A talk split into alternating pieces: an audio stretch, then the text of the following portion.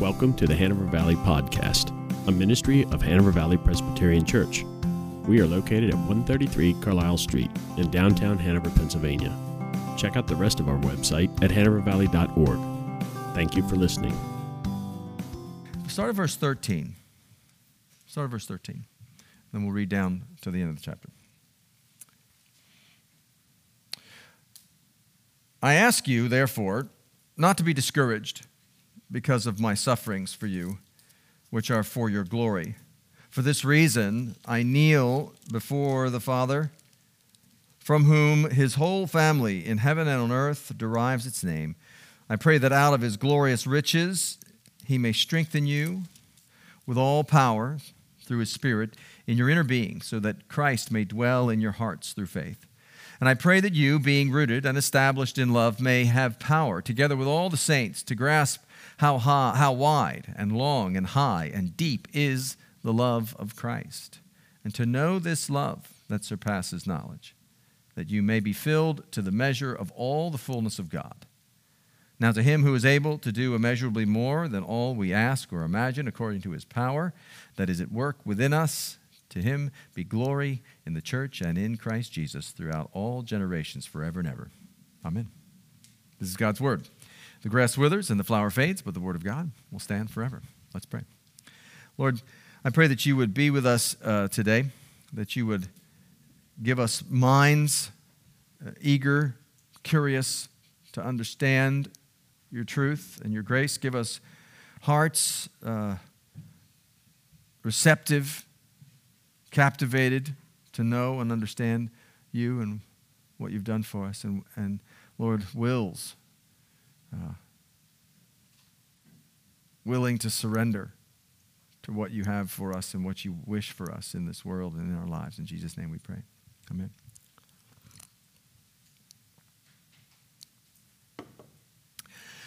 We're taking a break from the book of Mark. We're going to be um, which we have been in for a bunch of months now. But as we move into the fall, we're going to sh- shift into something uh, something a little different. But uh, as we transition out of that, you know, fall is often a time of transition. I don't know if you if you find that to be true. I think we once schools sort of cycle in, once you have kids and the and the culture itself. I was driving Tuesday. I was just driving this past Tuesday um, in the morning, and I'm heading I'm headed down you know to Walmart, and I'm like and I'm I'm saying to myself, what why is traffic so crazy today?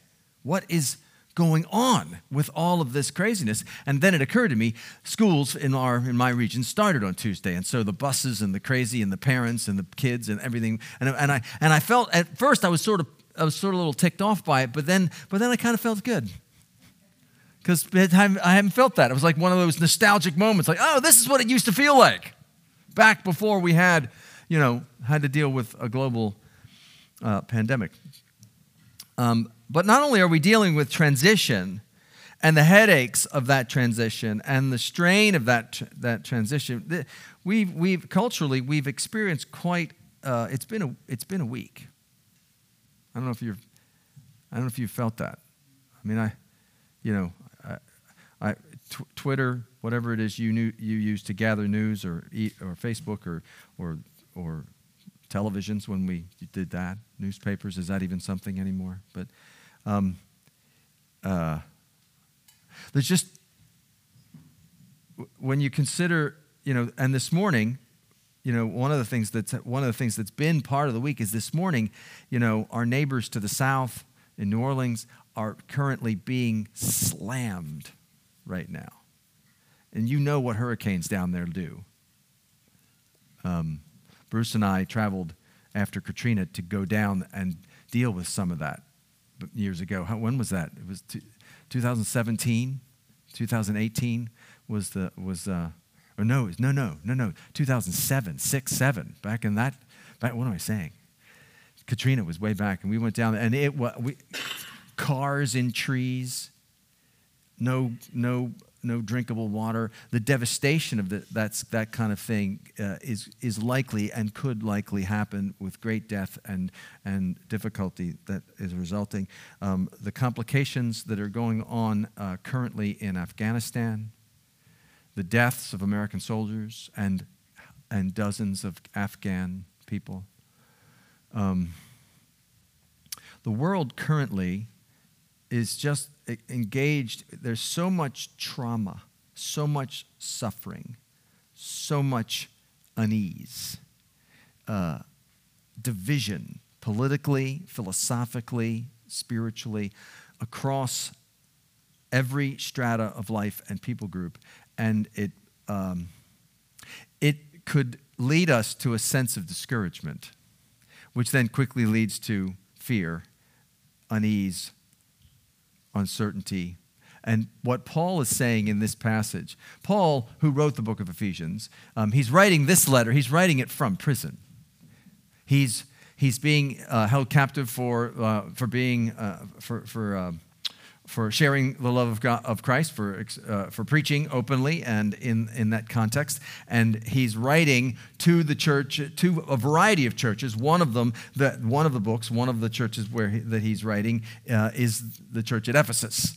And and what he's telling them, he's been spending the first part of the, some of the first part of the book, the first number of chapters, talking about that he's in prison and what he's experiencing, and that, uh, and telling them don't be discouraged. And he even says in this, the part, part of the reason I started verse 13 is to help you to see what Paul is getting at is what, what's happening in the world, what's happening to him, could lead them to discouragement, to fear, to uncertainty, to even anger, in, in some capacity. And what Paul is saying is, I don't want you to be discouraged. When you look around and you see things sort of not going the way that we might intend them to be, uh, and when you see trauma, when you see unease, when you see uh, things not operating according to plan, in terms of what Paul is describing, he says, I don't want you to be discouraged about my suffering. And I don't want you to be discouraged about your suffering. And then he gives them some of the most amazing words that we have in the scriptures, which, which is Paul's answer, which is God's way for us to understand how to, how to deal with suffering, how to deal with discouragement. What do we do in the face of trauma? and in the face of our sense of uncertainty and fear that may result in our lives and in our world. And he tells us that there i'm going to draw out there's a lot of there's a lot of depth here. It's a passage that every pastor comes to and says i'm not sure i can do the sort of justice that's necessary to this passage and that really just the words themselves are more powerful than anything. But paul's paul uh, i think we could see this three different lenses is to understand number one to understand to, to know the immensity of god's love. Discouragement is discouragement, fear, and uncertainty are, are, are dealt with by number one, knowing the immensity of God's love. Number two, understanding the necessity of togetherness. And number three, embracing the promise of immeasurably more. Paul says that when we're, what Paul is describing, what, what God is showing us is that if we are struggling with a sense of discouragement, if in the threat of discouragement, fear, darkness, and suffering, in the, in the, in the strain of that, that our number one, our number one need at that place, at our no, the number one problem that humanity needs to grapple with is we do not understand, we do not, we do not embrace, we do not reflect upon, we do not enjoy the love of God. Paul says that our study, what he's praying for, what he's focusing our attention on, is not to be better, to get it right, to be moral, to do God. He's not spending time, he's not praying that they have a greater understanding of how much God expects of us. What he's saying is, I'm praying this for you in the face of discouragement, in the face of fear, in the face of all the suffering that's going on, in the face of my suffering, in the face of, of your potential discouragement through that. What I want you to spend your time on, what I pray that you would understand, is God's love for you. He loves you. This is the problem that we have. Our greatest need, our greatest failure, our greatest, our greatest, um, the, the number one, the number one greatest struggle that we face is understanding how much God loves us. That's what we're leaking constantly. We talk about how humanity, the human heart, is a, is a colander, is a sieve. And what we're leaking, what God's filling that sieve with, is His grace and His love, and we're constantly leaking it out of us. And we don't, we, what, what Paul wants us to, what Paul wants us to embrace is not how much more we can do, not, is not what all the things that we have failed at. Not, we certainly need to have a sense of self awareness. But the number one thing that he wants us to embrace, this is our greatest challenge to know and understand that he loves us desperately. This is, you know, this is what the cross displays. This is what Christ, this is what Christ came to accomplish. This is why he entered our world, was to express to us on a, on a not just once, but always, in an ongoing fashion, that God loves us. And to understand that this love is how immense this is. This, you know, the God's, God's love should be our chief study. God's love, and not just, not just God's general love, not just God's sort of overarching creative love over all things, but Paul says specifically the love of Christ. That love that he displays to us in his Son, who came to sacrifice himself for us, who, who took initiative to take into himself, to become like us in our brokenness, in our suffering, to, to become like us in our sinfulness at the cross, and then to pay for that, to make a way for us to be embraced by the Father without any hindrances. What does God think of you right this minute? He loves you. And you are set free, as Noah has already told us in the, and reminded us in the, in, the, in the psalm that we sang, that He has set us free, that He has made a way for us to, to, to, to count all of our sins against us. And there is nothing that prevents Him and His love from getting to us any longer because of the work of Christ. That's an immensely powerful thing. I mean, love's powerful. Love has a powerful way of changing. I mean, that's a, isn't that what isn't that what Huey Lewis told us? The power of love. It's a curious thing. Makes one man weep, makes another man sing. Yeah, love, and, you know, uh, and the songwriters and the poets of centuries, millennia, have been talking about love and and helping us to, you know, helping us to understand its power. And we know it. We know it and we feel it in, the, in a horizontal capacity. In other words, when, when, when we're in love, when we're in love, it, it makes you do stupid things, doesn't it? When you're in love with somebody, I mean, you know, when, when Becky and I were falling in love for the first time, I mean, there were, there, were, there were days, I mean, I would go without sleep. I would spend my money easily. I would just want to be near her. I would just, you know, and she near me. And, you know, because love, love changes you love love drives you and it's not something like you got to work at it when you know when you when you're in love with someone you don't have to there's not a sense where you've got to manage it or, or put a method to it or organize it. You just, you're just sort of spontaneously loving it. You just love.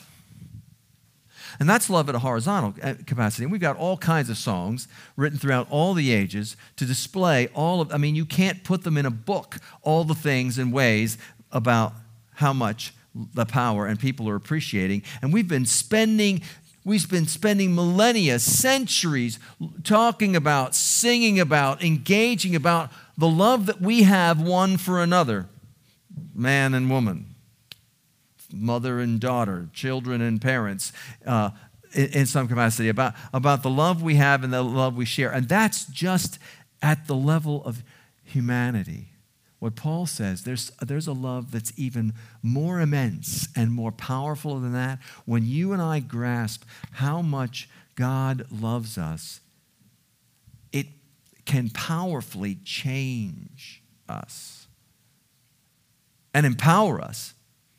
Ultimately, we're, you know, we're looking for a way to, to be changed. We're looking for a way, you know, and often the, when we feel a need for change, when we feel discouraged, when we feel, uh, when we feel like we're suffering, when we're feeling like life isn't going the way we want, we're looking for a method to get out of that experience. We're looking for some way to, some way to change. What, and, and often the way, the way that we come at that, the, our first instinct is to come at that by saying, what do I have to do? What is the method I have to follow? And so there are countless books and, and, and resources and websites that you can go to that, get, that will attempt to give you the strategy by which you can change your life. And Paul says, no, there's no strategy. Just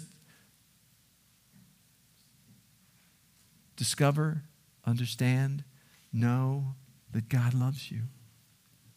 And let that love sink into your heart. Let that love grow deep down. We always want to progress. When it comes to the love of Christ, for his people, for his children, we always want to progress past that. What, what we say is, well, yeah, God loves me. Uh, I, I, I discovered that. I was a, I, I'm a sinner. I'm desperately wicked. I'm, I have a darkness. I'm, go, I'm my, the end of that, the, the wages of sin is death, the eternal death and separation from God. Of course, that's where I'm headed, but Jesus intervened by his cross and by, and by, uh, by his grace, and now I believe in that and it changes me. Yes, that's how it all began. That's, that's what that, that, that's, and so now after we've believed that thing, we, we go, well, now what's the next thing? I've taken that course. I've already had Christianity 101. I'm, I'm ready for the next level. Christianity 201, 301. Give me some, you know, Give me the next thing. I've got the ABCs. Now I want to do the XYZs. And what Paul is saying is yes, you were rooted and established in love. What does he say? He says he's praying. Praying that, to, that together I pray that you, being rooted and established in love, this is in verse 17, I believe, if I can see that. I pray that you being rooted and established in love. Okay, so you've been rooted and established in the love of Christ. You've trusted him. You've given him, you've given him your life in, a, in an initial sense. You've, you've discovered the value, you've discovered the glory of having sins and a slate wiped clean and given back the righteousness of God, and that there is nothing now any longer that you can do to, to, to undermine that process and being rooted and established in that love love, he says, it started with you understanding the love of God, rooted and established in love, that you may have the power, together with all the saints, to grasp how wide and long and high and deep is the love of Christ. He's saying is, okay, we started with love, and now you're going to continue with the understanding of love. You thought you got it. You thought you knew how much you lo- he loved you. That's the same way, you know, in, in a in a marriage relationship, probably in a friendship even too. I've been, I've been friends with only a few people for, for a very long time. I have some very long standing friendships even in this church. And I think when I first met those people, I, we, you know, even in that friendship, I, I knew we loved each other. I knew that they loved me, but only over time did I discover how much they did love me, how much, how much sacrifice they were able to pro- that they continued to provide. When I married Becky, I knew she loved me, but I didn't know how much. Oh, it's only been after 30 some years. And each new year, each, each decade of love, I, each decade of our lives together, I discover, wow, she really does love me. I did something stupid this week, and she forgives me. And, and you know, it was it's silly, just silliness. I felt stupid. I felt foolish. Felt like a failure. And she's just, she's there, just holding me, going, "I love you. Everything's good." And I go, "Still? Where do you get this? Why? Why do you, why do you hang on to it? Because she loves me."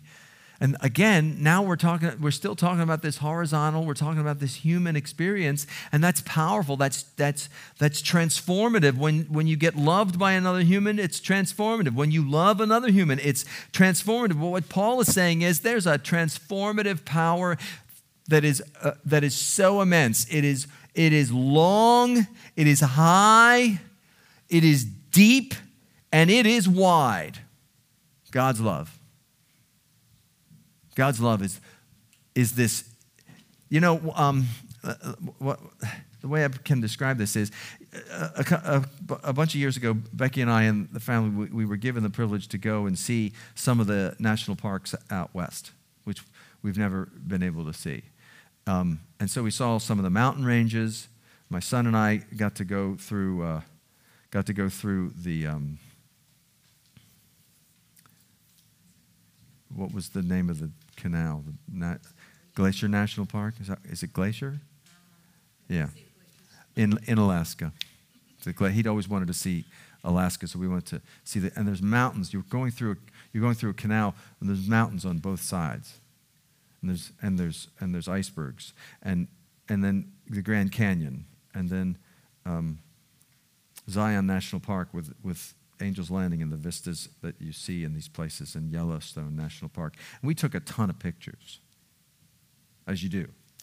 Some of you are going to see some of these places, and I've seen your pictures. And the one thing is, the, the thing about the pictures is, I mean, they're great. But I almost hate looking at them. I almost hate looking at them. You know why? Because you're trying to put immensity into a phone. You're trying to put, you know, flip, flip, flip, flip. See, here's, here's the one side of the, of the Grand Canyon, and then there's the next one, and then there's the next one, and then there's the next one, and then here's the panoramic view of the whole thing. See, now you've seen it. No, you haven't. Because it's immense.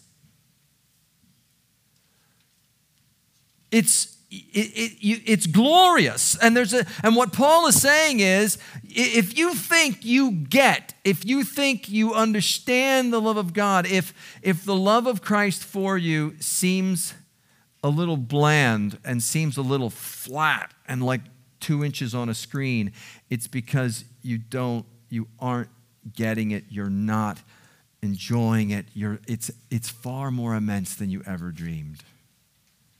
There is no, and I, am sorry to say, um, for those of you who've been to grad school and, and college and you know you took algebra 1 and now you want to take algebra 2 there is no there is no gospel 201 there is no gospel 301 paul's saying is there is one study we have there is one class we're all in and until you get that class, you can't move on to the other class. And the thing is, God's love for you and me, for his children, is so immense, so long, high, wide, and deep that you just never get over it. And he even, doesn't he, doesn't he even say that?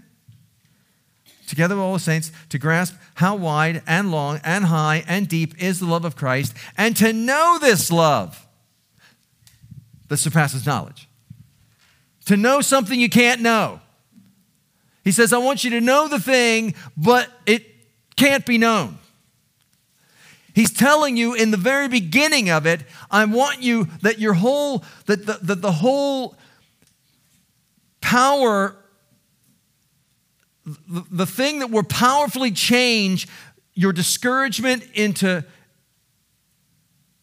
into joy, your suffering into victory,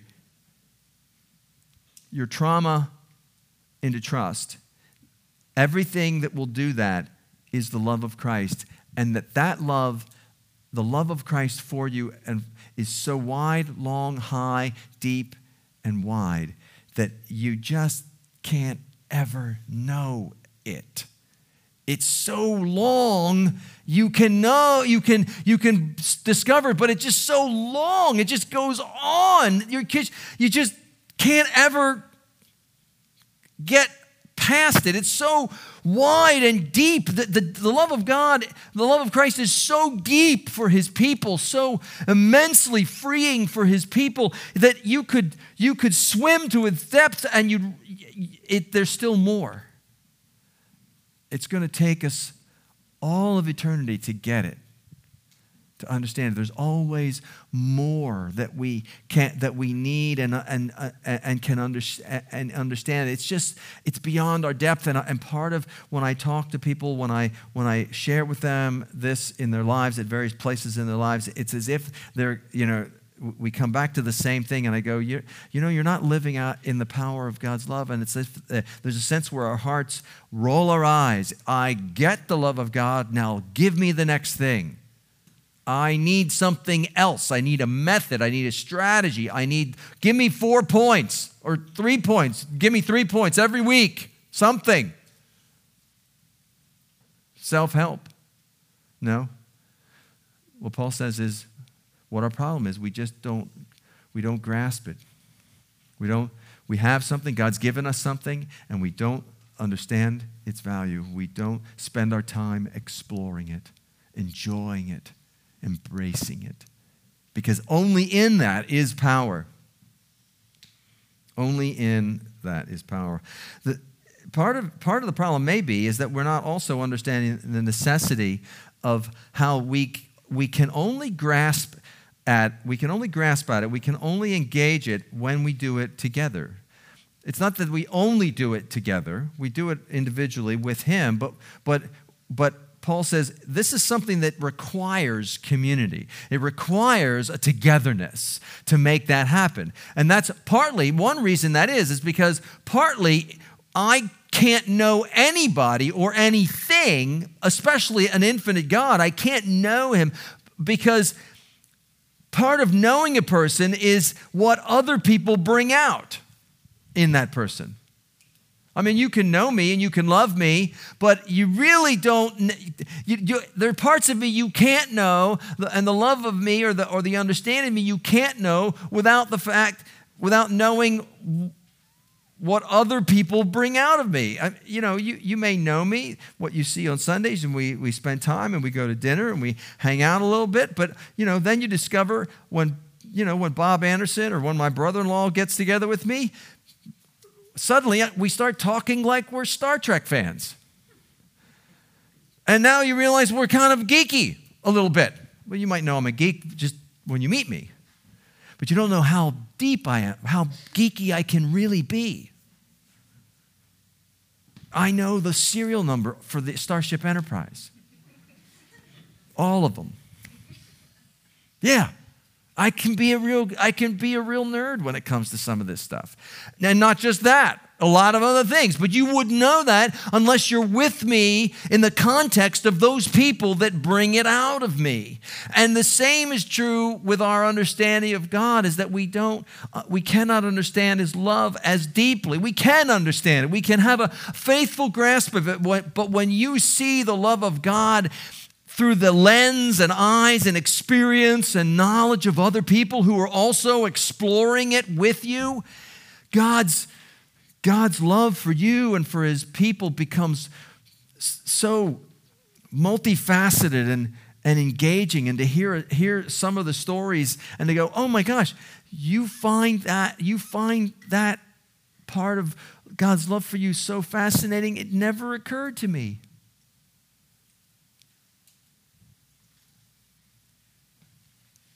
It's like the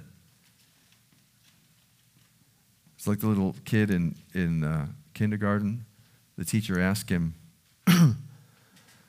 um, "How old's your daddy?" He said, "He's six. The teacher says, "How can that be?" He says, "Well, he didn't become a daddy until I was born."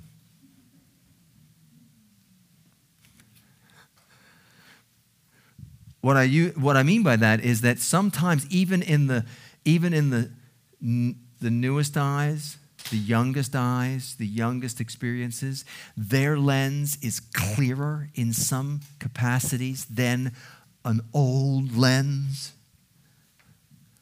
And sometimes if you've, you know, if if you've been lingering in the love of God. Maybe you've, or maybe you've been lingering in, in what Paul is describing as discouragement. Maybe you've been lingering in the darkness of discouragement for a long, long time, and that's become your lens. It's dark. And you need the newness of a young, innocent, young, inexperienced lens to see the love of Christ and to experience it through their, their passionate engagement. And, and together with all of us in the various capacities, one with the other, we discover his love afresh and new and vibrant.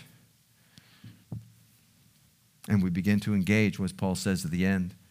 We, we engage and embrace the value, the vitality of the promise, the promise that he, that he spends his time in. And he's still in the middle of the letter. He, he suddenly, he's sort of giving a benediction in the middle. It's like, it's like his heart wells up so much. He's talking about the love of Christ, and we're rooted in it, and we're continuing in it. And it's so much, I can't even understand it all. And I need all of you to help me understand it. And, to, you know, and, then, he, and then he's sort of it has this doxological, glorious moment of worship where he goes, into him who is able to do immeasurably more than we ask or imagine.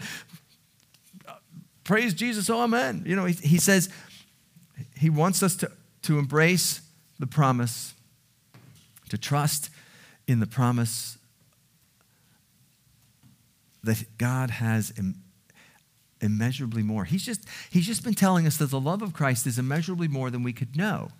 It's beyond knowledge. You see how long it is? It just keeps going. It's just long and it's wide and it's deeper than you could ever dream. And you're going to need a lot of people to, to you're going to need a lot of people to get it, to understand a piece of it, to get it in your head so that you can be filled with the fullness of this surpassing knowledge. And then he says, and there's more.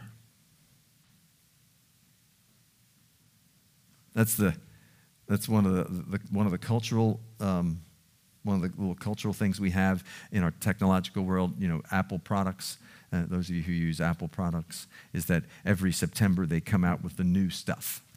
And when Steve Jobs, who was the inventor of the of the Apple iPhone, um, Steve Jobs, when he would do the the little presentations every September, he would say, "Here's what here's what we got coming out." This amazing thing, this amazing thing, this other amazing thing. Look at all these amazing things that we're doing. And then he would always say, and then there's one more thing. At the end of it, I mean, our minds were blown, are blown, you know, number one, number two, number three, amazing thing. And we we're like, oh my gosh. And the people and the geeks all in the audience are screaming.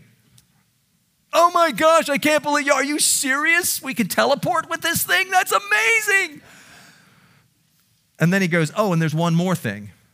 What Jesus, what Paul is saying is the immensity of God's love, it just goes on as far as you can see. And, the, and, the, and, the, and your discouragement is overwhelmed, your fear is calmed, your sense of suffering is squelched when you when you linger in how much He has set you free from the burdens, when you are completely accepted without fear, when you know that your relationship with Him is intact, and when you know what He thinks of you, that he thinks of you as his beloved child. When you know what is God doing right now? What does, what does the Bible tell us that God is doing right now? He is rejoicing over you with singing. He is rejoicing over you with singing. He says, and when together with everybody who knows him and all the God's family are, are understanding that there's still more. To him who is able to do immeasurably more than you could even dream up to ask or dream up. He says, You can't even imagine what God has for you. You can't even imagine. He says, I could, I mean, we could talk about it. Here's the thing Paul's saying,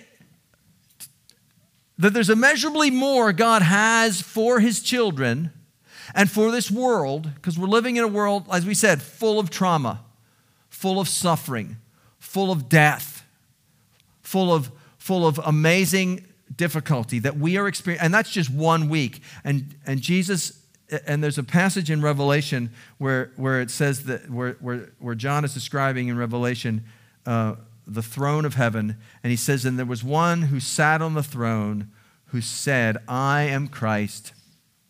I am making all things new.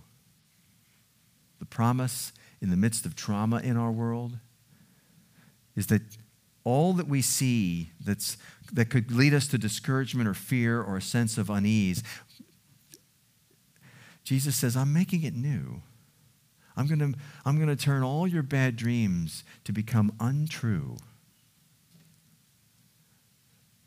So if that's the case, then there's no threat how I step forward in life. There's nothing, there's nothing, there's nothing that, that could, that, there's no silliness that I could be a part of that would make me utterly foolish in his eyes, that he, that he would stop loving me because of. Because my, his, his love for me didn't begin with my being good, and his love for me will not end because I was bad. His love for me is based on the work and person and perfection of Jesus Christ. Therefore, I'm out of the equation. His love for me, the depth of it, the height of it, the length of it that keeps going on and on, it never stops because of anything I did. Didn't start with anything I did, can't stop with anything I didn't do because based on what Jesus did. That's part of the immensity. And what Paul and what then Paul says, and if you're and if you're getting that, if you're if you're realizing the immensity of that exploration, here's another thing I want to add into the equation you can trust in a promise where he says there's more, there's immeasurably more for you than you could even imagine. And as I was getting ready to say, Paul, Paul's, it's almost as if Paul's saying, well, we could talk about it.